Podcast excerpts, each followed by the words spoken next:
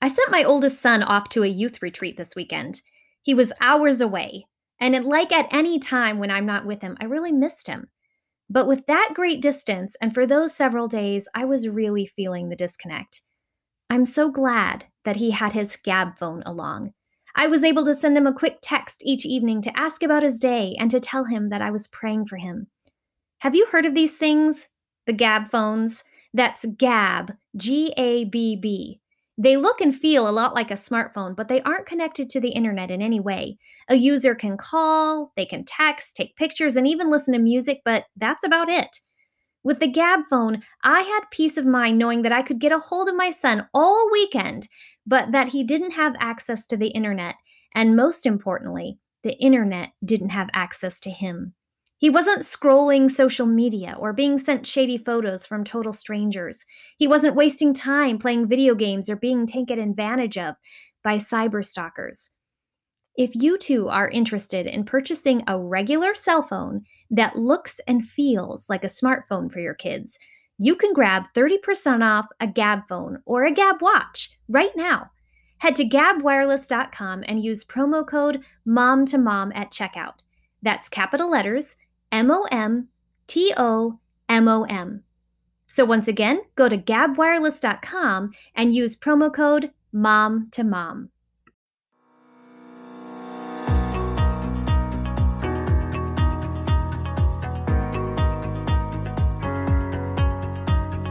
Welcome to the Mom to Mom podcast. We're three generations of moms who've experienced nearly every season of motherhood. Of course, we don't have all the answers but you can be sure that we'll always point you to the one who does. We're pouring a cup of coffee and we're chatting motherhood today. Pull up a chair. We're really glad you're here.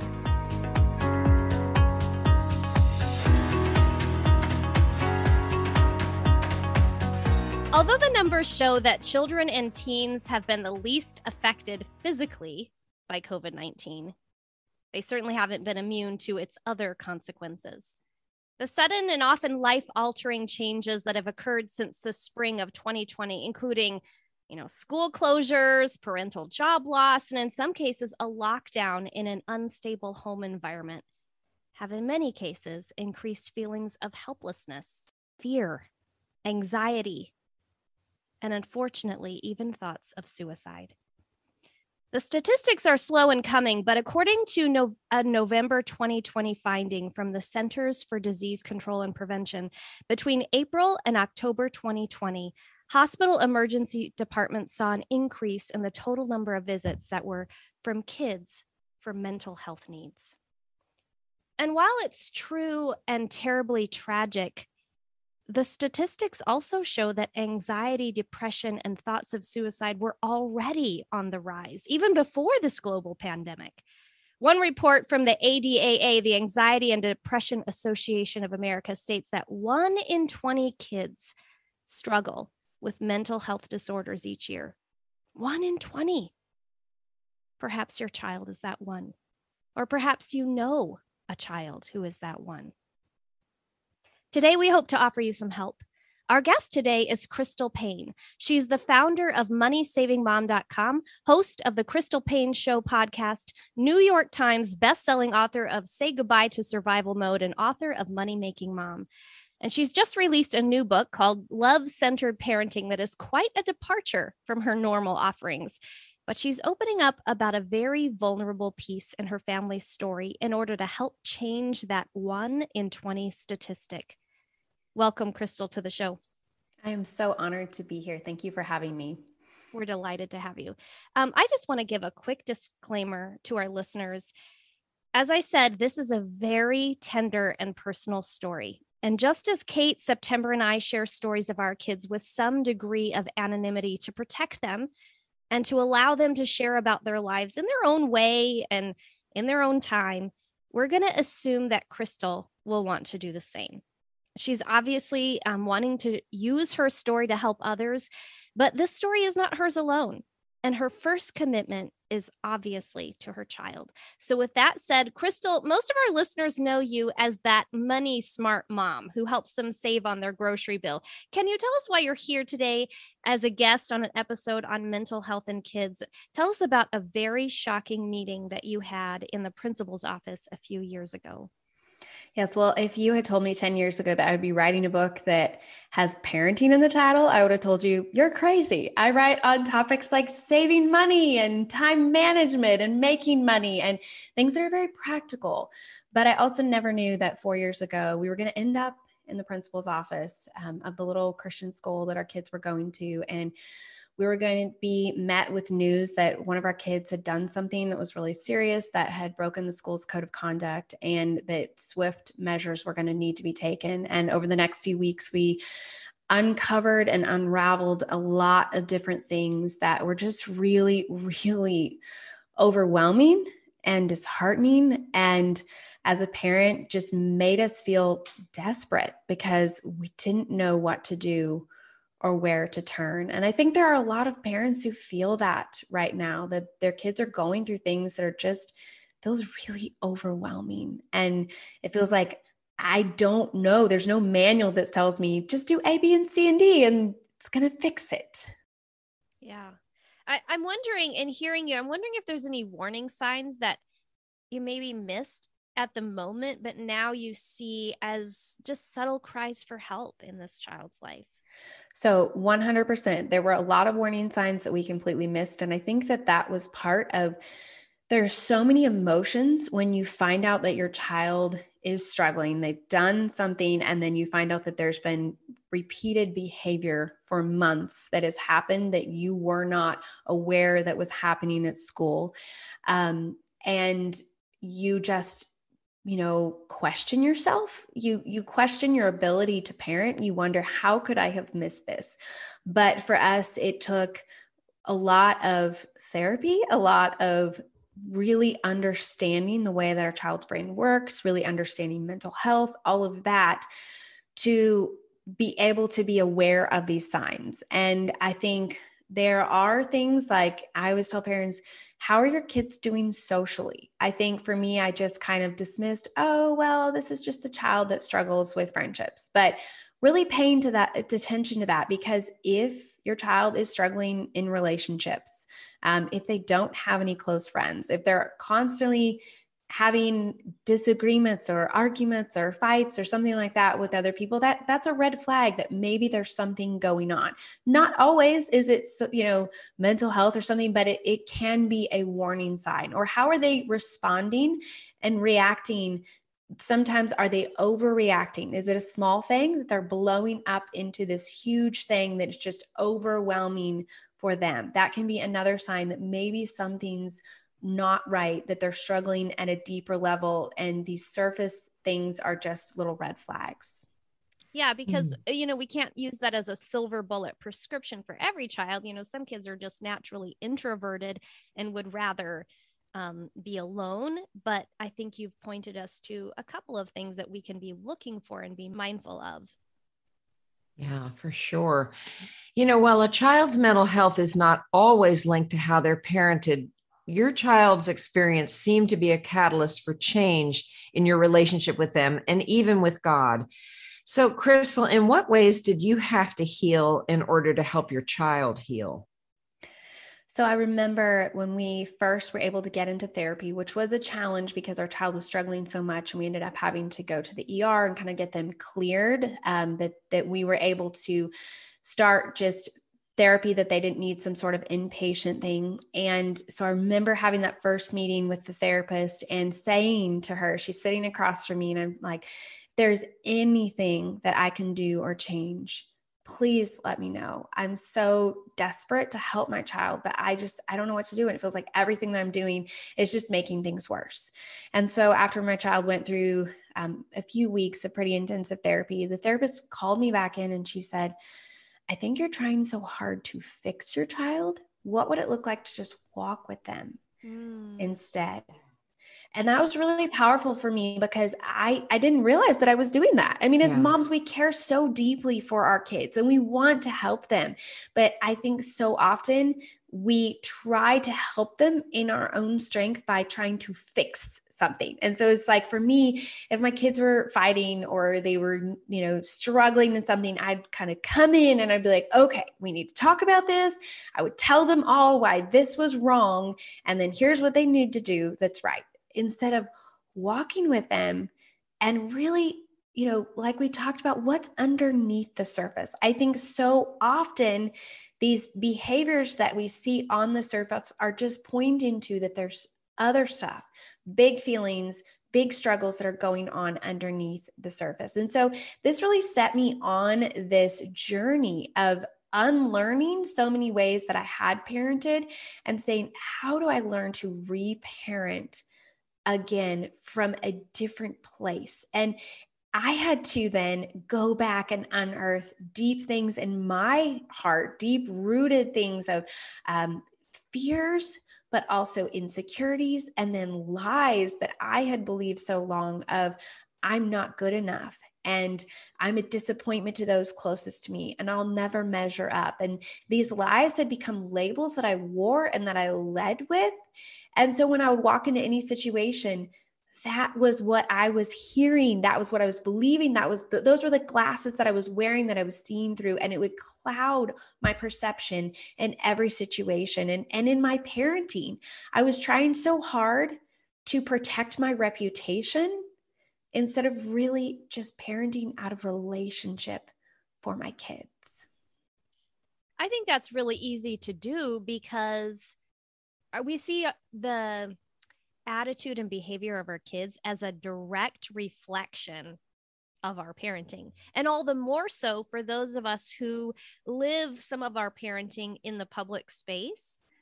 And then our decisions and our parenting and our kids' behavior and their life becomes fodder and fuel for, you know, online ridicule or gossip or what have you. Did you did you feel the weight of that and the pressure of that? At first? No, yes. And I feel like it's so many parents feel that. And I definitely, I carried around this backpack of like these expectations that I was putting on myself of who I thought I was supposed to be, but then I would put that on my kids too. And when I was writing this book, one of the things that I did was I asked on Instagram, I'm the money saving mom on Instagram, and I ask on there for people to fill in the blank. My job as a parent is to blank. And it was fascinating because I would say that 98 to 99% of the responses from people were things that they ultimately have no control over. So, my job as a parent is to raise kids who love Jesus and get successful jobs. Okay, that those are great ambitions, but ultimately you cannot control. You cannot save your children. You are not going to be, you know, able to control what kind of job they get someday. You know, you want to set a great example. You want to walk with them and love them and model for them and nurture them and teach them, but you cannot save your kids. And if you're carrying around this weight of feeling like their behaviors and choices, especially as they get older, are all on you and a direct reflection of your job as a parent, no wonder you're feeling so stressed and exhausted. I felt that for so many years. So if my child is doing something, I'm immediately going to thinking of, you know, this is like, I can't believe that they're doing this. They should not be doing this. And what's going to happen in 10 years from now if we don't nip this behavior in the bud right now? And so I'm parenting out of this fear of the future and this expectation that I placed on myself of who I think I'm supposed to be and who I think my child is supposed to be. And it led me to just lash out at them and be so much more frustrated with them because of that weight that I was carrying. Right. It's a double edged sword. You know, you you put it on your kids because you're feeling the weight and you don't know where to put that those feelings of anxiety and those lies.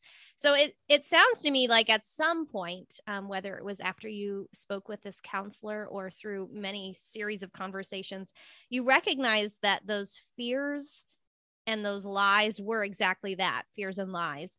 So what helped you reclaim the truth of your situation so that you didn't become suffocated by it? How did you recalibrate your um, your thoughts to good things and the truth?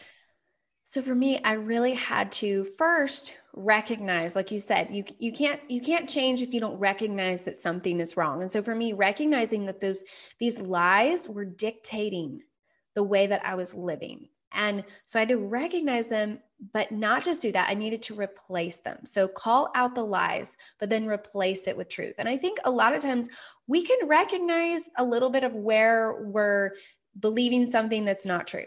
But then we just kind of were like, oh, just believe in lies. And we kind of get stuck in that instead of doing the hard work of actually replacing it with truth. And so this was a two year process. This does not happen overnight.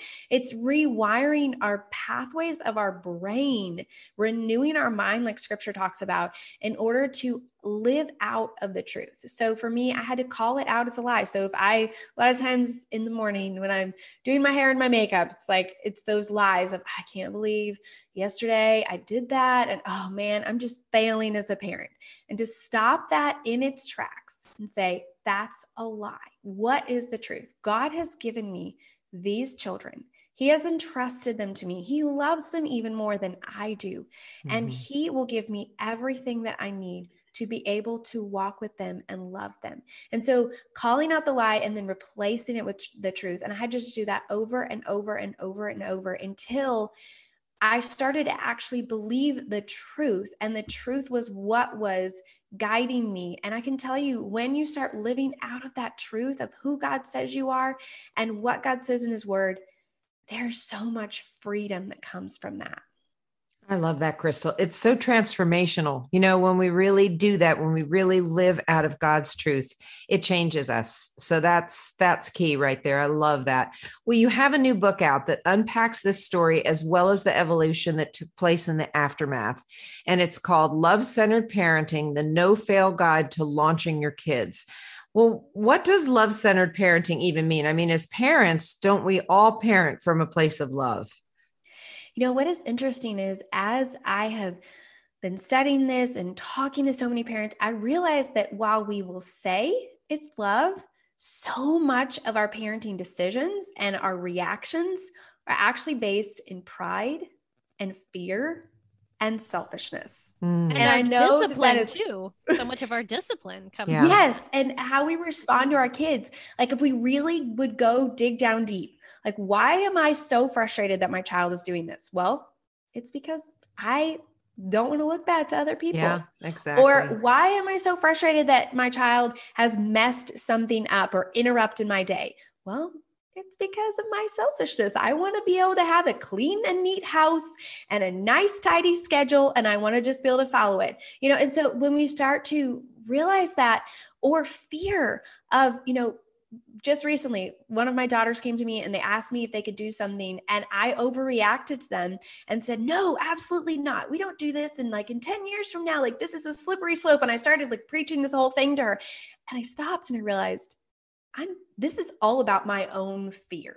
Like I'm responding to my child out of my own fear. And I need to work through that. Like this is not a place to be parenting out of. And so a lot of times that while we will say, oh, it's because I love them, but really we're trying to control or fix or micromanage or bubble wrap coming out of our own fear or pride or selfishness. And so getting to the root of that. And so love centered parenting, first for me, is about understanding how much I am loved by God and camping in that love and his truth and his love and living out of that to my kids so that when there is that situation that they've done something wrong or they've made a mess or they're asking if they can do something that we want to say no to, that I am going to, instead of reacting or responding out of that fear or that selfishness or pride, that I want to respond out of God's love for them and God's love for me. And so in the book, I talk about four choices that I believe that every parent should make in their parenting. And instead of being like, my job as a parent is to raise these great kids who grow up and love Jesus and go to heaven and are successful, my job as a parent is to walk with my kids, to lean in and love, to listen well, to lead with humility, and to let go. And those choices are not dependent upon our kids' behaviors or choices. It's just about what we do as parents and how we can walk with our kids well. Hmm.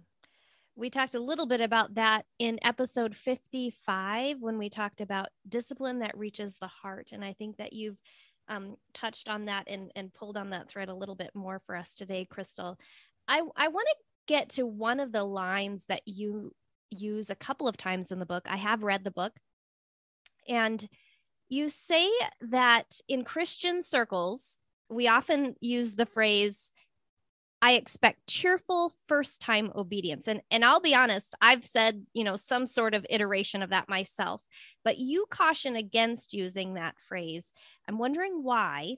And then my second follow up question is what would be a better expectation to have regarding our child's obedience? Such great questions. And, you know, it is, we want our kids to have good character. We want them to love Jesus. We want them to make good choices. But, like we talked about, we can't make them make good choices. And so, instead of focusing on that cheerful first time obedience and demanding that, because a lot of times some of that can be rooted in that fear or that pride or that selfishness.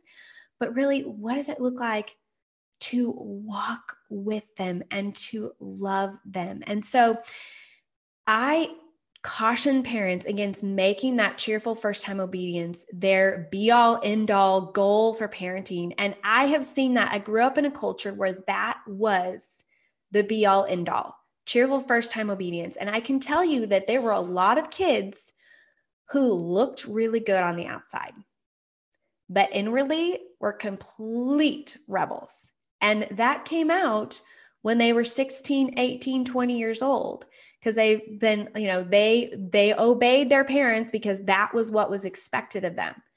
But it was all just about the rules and following the rules and there wasn't that relationship. And so their parents spent so much time correcting and very little time connecting. And so I think, you know, we do want to expect our children to have good character. You know, in our, in our home, it's not like it's just like there are no rules, anything goes. You can do whatever you want because I'm just love. I'm the love centered parent. Um, it's not about that, but it's about really shepherding our kids' hearts and walking with their hearts. And so, for me, it's talking with them when there is something that has gone down that they've they've you know made a bad choice. Really talking with them and that lean in and love, listen well, lead with humility, and let go. And so I want to approach it. I talk about in the book setting up a flare prayer. And you know, a lot of times we don't have 30 minutes to get on our knees and pray, God, how do I deal with this situation? My kids are fighting in the other room. But sending up that flare prayer to say, God, let me love them, love them through me. And then being able to walk into that situation with his love pouring out. And so, you know, you're going to a lot of times the end result what you're hoping for you know that you're wanting to help them to make good choices but the heart behind how you're approaching it will be completely different. And so let's say they're they're fighting. To walk into that situation and to instead of just be like stop fighting. No more fighting. We don't fight in this house. You're both punished. Both of you go to your room. To say okay let's talk about what's going on here and giving them both the opportunity to share what they're feeling. And we really encourage our kids let's talk from the perspective of what are you feeling? Instead of he did this she did this and and really accusing the other person. And so having that conversation and listening well to where they're coming from a lot of times there are some much bigger things that are going on here um, just yesterday, this mom wrote me and she said how she had just finished reading her uh, my book and her 14 year old son. She was at the skate park with him and she went to pick him up and she saw him. He just flung his helmet and his skateboard just down in a really angry manner. And she said she instantly wanted to just jump in, you know, and just say, We don't do that. That is not correct behavior. But instead, she heard that lean in and love, lean in and love, listen well. And so she got him into the car and then she said, Can we talk about what's going on out there? And then he was really upset because some kids had been mistreated out there and he saw this bullying going on. He was super upset about that. And that's why he threw his skateboard and his helmet. And so they were able to talk about, okay, you know, what's a better response in this situation? But she said if she had just come in and just corrected him and gotten upset with him, she would have completely missed that his heart, he was so just hurting for this other child and he didn't know what to do with that big hurt that he was feeling. And so it came out as anger. And, and so I think when we can get to what's underneath the surface and really talk through and walk through that and do it in this loving manner, we're going to see that the result a lot of times is going to be, you know, more obedience and more cheerfulness in the obedience, but it's going to be from a different heart and a different place. I hmm. think the two things that I hear in that phrase, that Christian phrase, you know, I expect cheerful obedience right away. The two red flags I hear is one, it's not really giving a child and the opportunity to express disappointment. And and aren't we all disappointed sometimes? And that's not a bad emotion. That's not a sinful no. emotion. And secondly, it's not really teaching them how to make an appeal. Like in this case, you know, when the, the kid threw his skateboard down and was upset about something that rightfully so he should have been upset about, it's not really directing him to know how to make an appeal or how to carry his disappointment. And both of those are skills that as adults, we need to know. And both of those are skills that we see lacking in society. Like if we just expect our kids to obey right away with a cheerful attitude, with no questions asked, like you said, they can obey outwardly, but inwardly, they've got this boiling um, cauldron of emotions and they never learn what to do with those. Mm-hmm. And then yeah. that comes out as, a, as adults in very unhealthy ways. Mm-hmm. Yeah, exactly.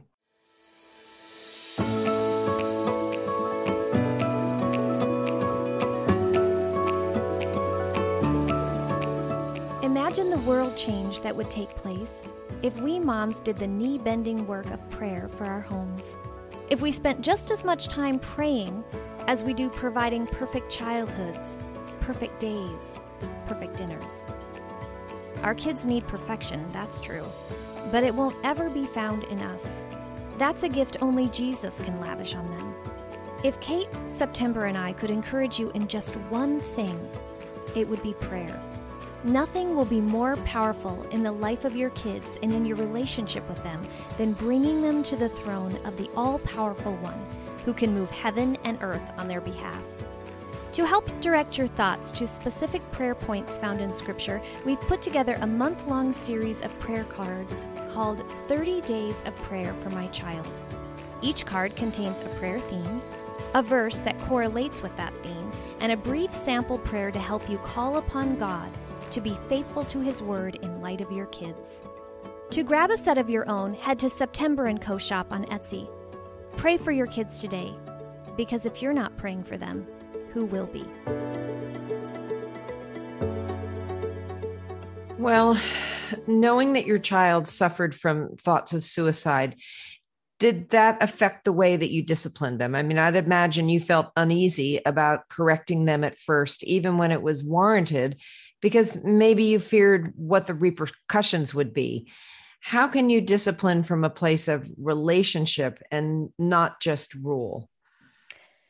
You know for me i think it starts like we talked about with with that heart and that desire to really know our kids and and paying attention to how much time are we spending correcting our kids mm-hmm. and how mm-hmm. much time are we spending connecting with them and oftentimes when they're acting out it's because they're crying out for love mm-hmm.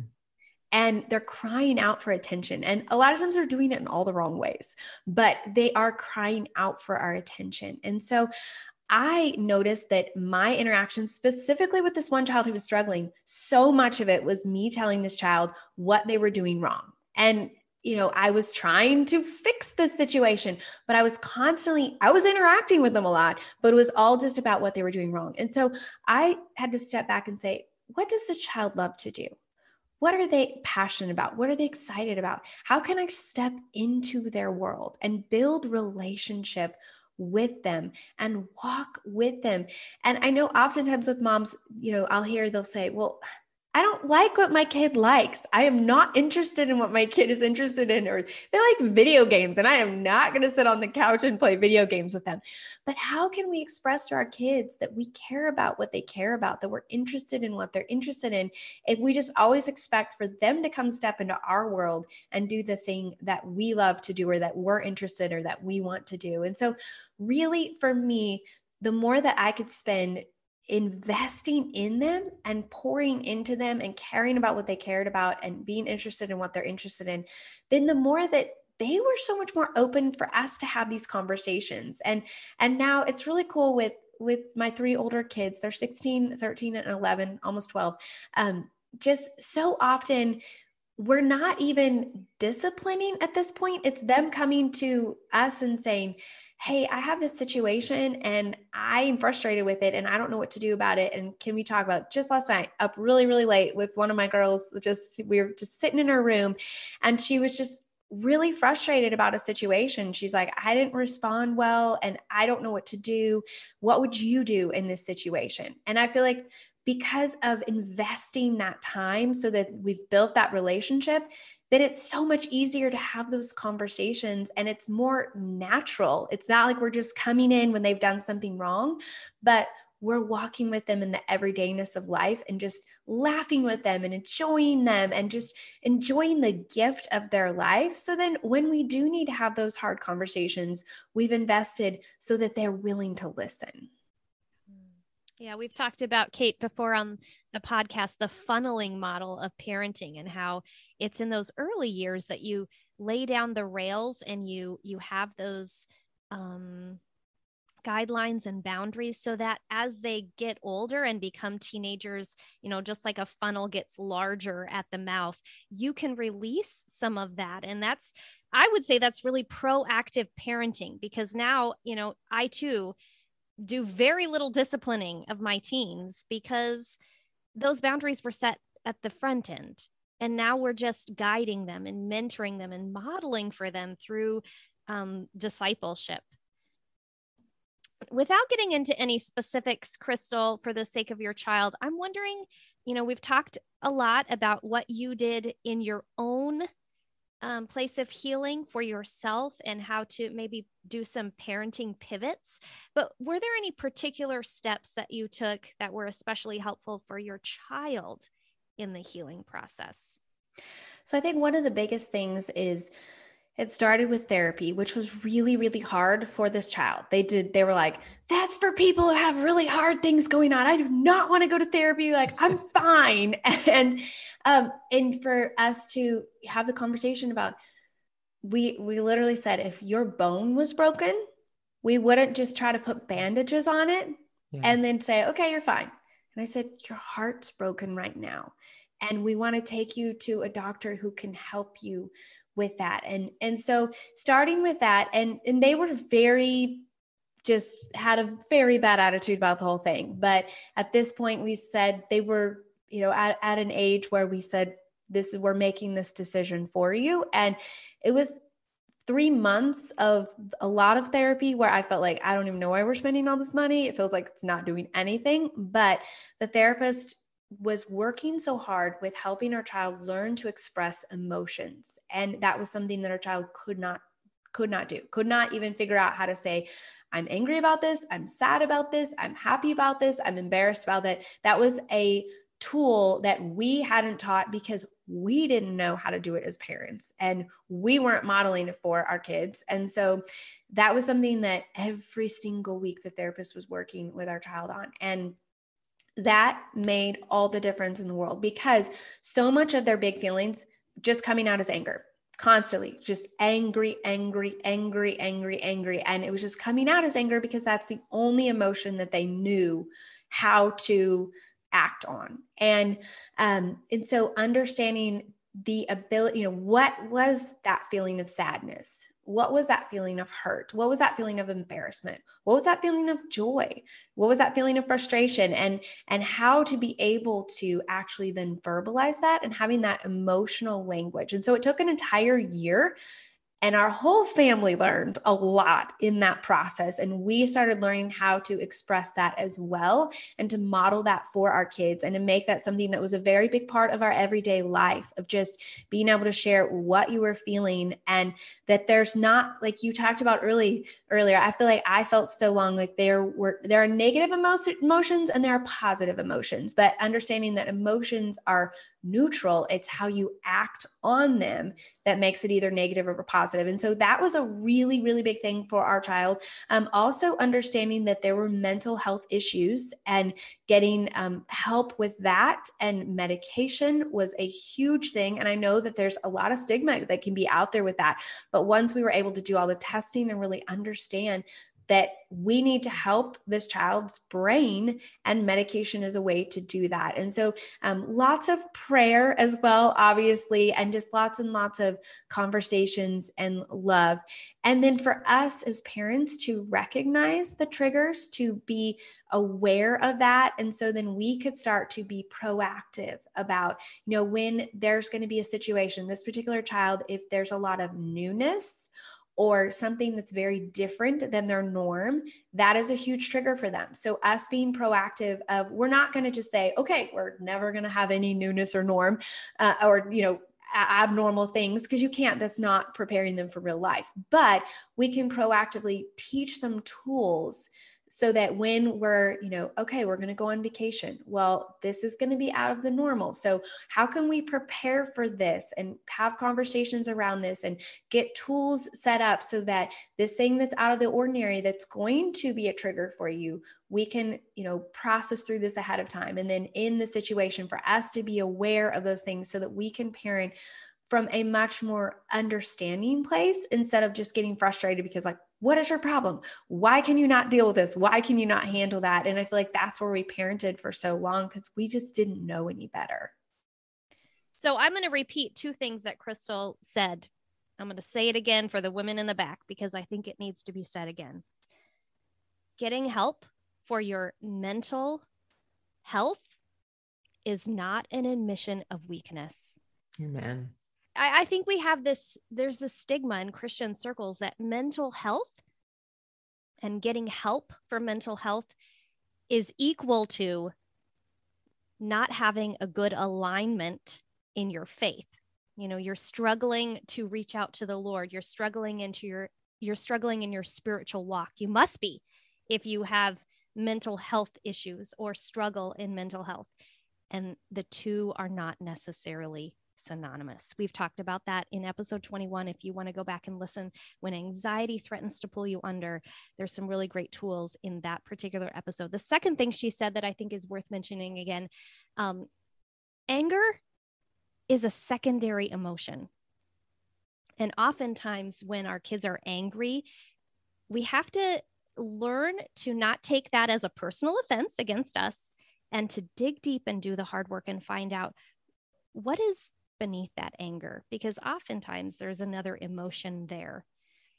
So, Crystal, I'm going to push back just a little bit at you.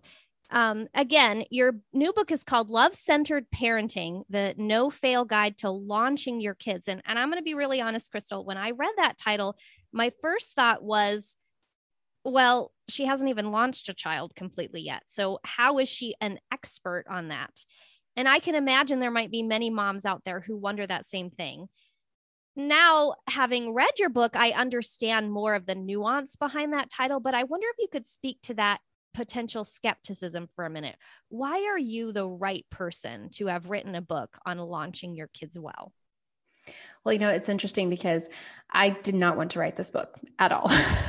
I fought against it for a long time. And I knew, you know, when you feel like God is calling you to something and it's scary, and you say, no, I'm not the person. Like you, there's plenty of other people who are so much more qualified to write a book on this topic. But I just felt so strongly that God was calling me to this. And we talked about it as a family. We prayed about it for nine months. We had conversations, you know, because it's, it's like you talked about at the beginning, it's not just my story, it's our kids' stories too. And that I took that very, very seriously. But when we were talking about, okay, what what title and subtitle go with this book? And um, there was a room full of people, and we wrestled through this and landed on the no fail guide to launching your kids. And to say no fail, for one, that's a big promise. That's and a, a lot of people statement. have been like, yeah. hold up. How can you promise that? But as you've seen in the book, it's about faithfulness. And failure is not, you know, success or failure is not about your kids' choices or behaviors. It's about you faithfully walking with them. But then launching your kids, I haven't launched kids, like you said, my, uh, my oldest is 16. But my heart behind this is for parents to start thinking about launching is not something you do when your child is 18. It is a lifelong process. We want to raise adults not kids. And so we don't just start thinking about when they're 16, 17, 18, oh, let's see, my child's going to become an adult. What do I need to teach them? We want to start from the time that they're young. Really, earlier we talked about how if we just make all the decisions for them, if we just create all these rules and safeguards for them so that life is never hard, they never make mistakes, we're not teaching them how to be adults. We're not raising them to be adults. We're raising them to follow rules. We're not raising them to think for themselves, to look to God and to have to learn the tools to be able to process through hard things. And so, launching your kids is a much longer process than just when they turn 18. And so, I want to start that from the time that my kids are young and look at it as a process and not just the end result. What does September always say, Kate? It's a slow and steady capture and release. And we're mm-hmm. always in that process of capturing yeah. their hearts and releasing them in small incremental ways to the Lord and to the world in some regard. Yeah. No, it's it's yeah, it's their their their whole life, at least while you have them. We're raising them to let them go. Well, Crystal, how has love-centered parenting transformed your relationship with your kids? I'm sure it's changed it some.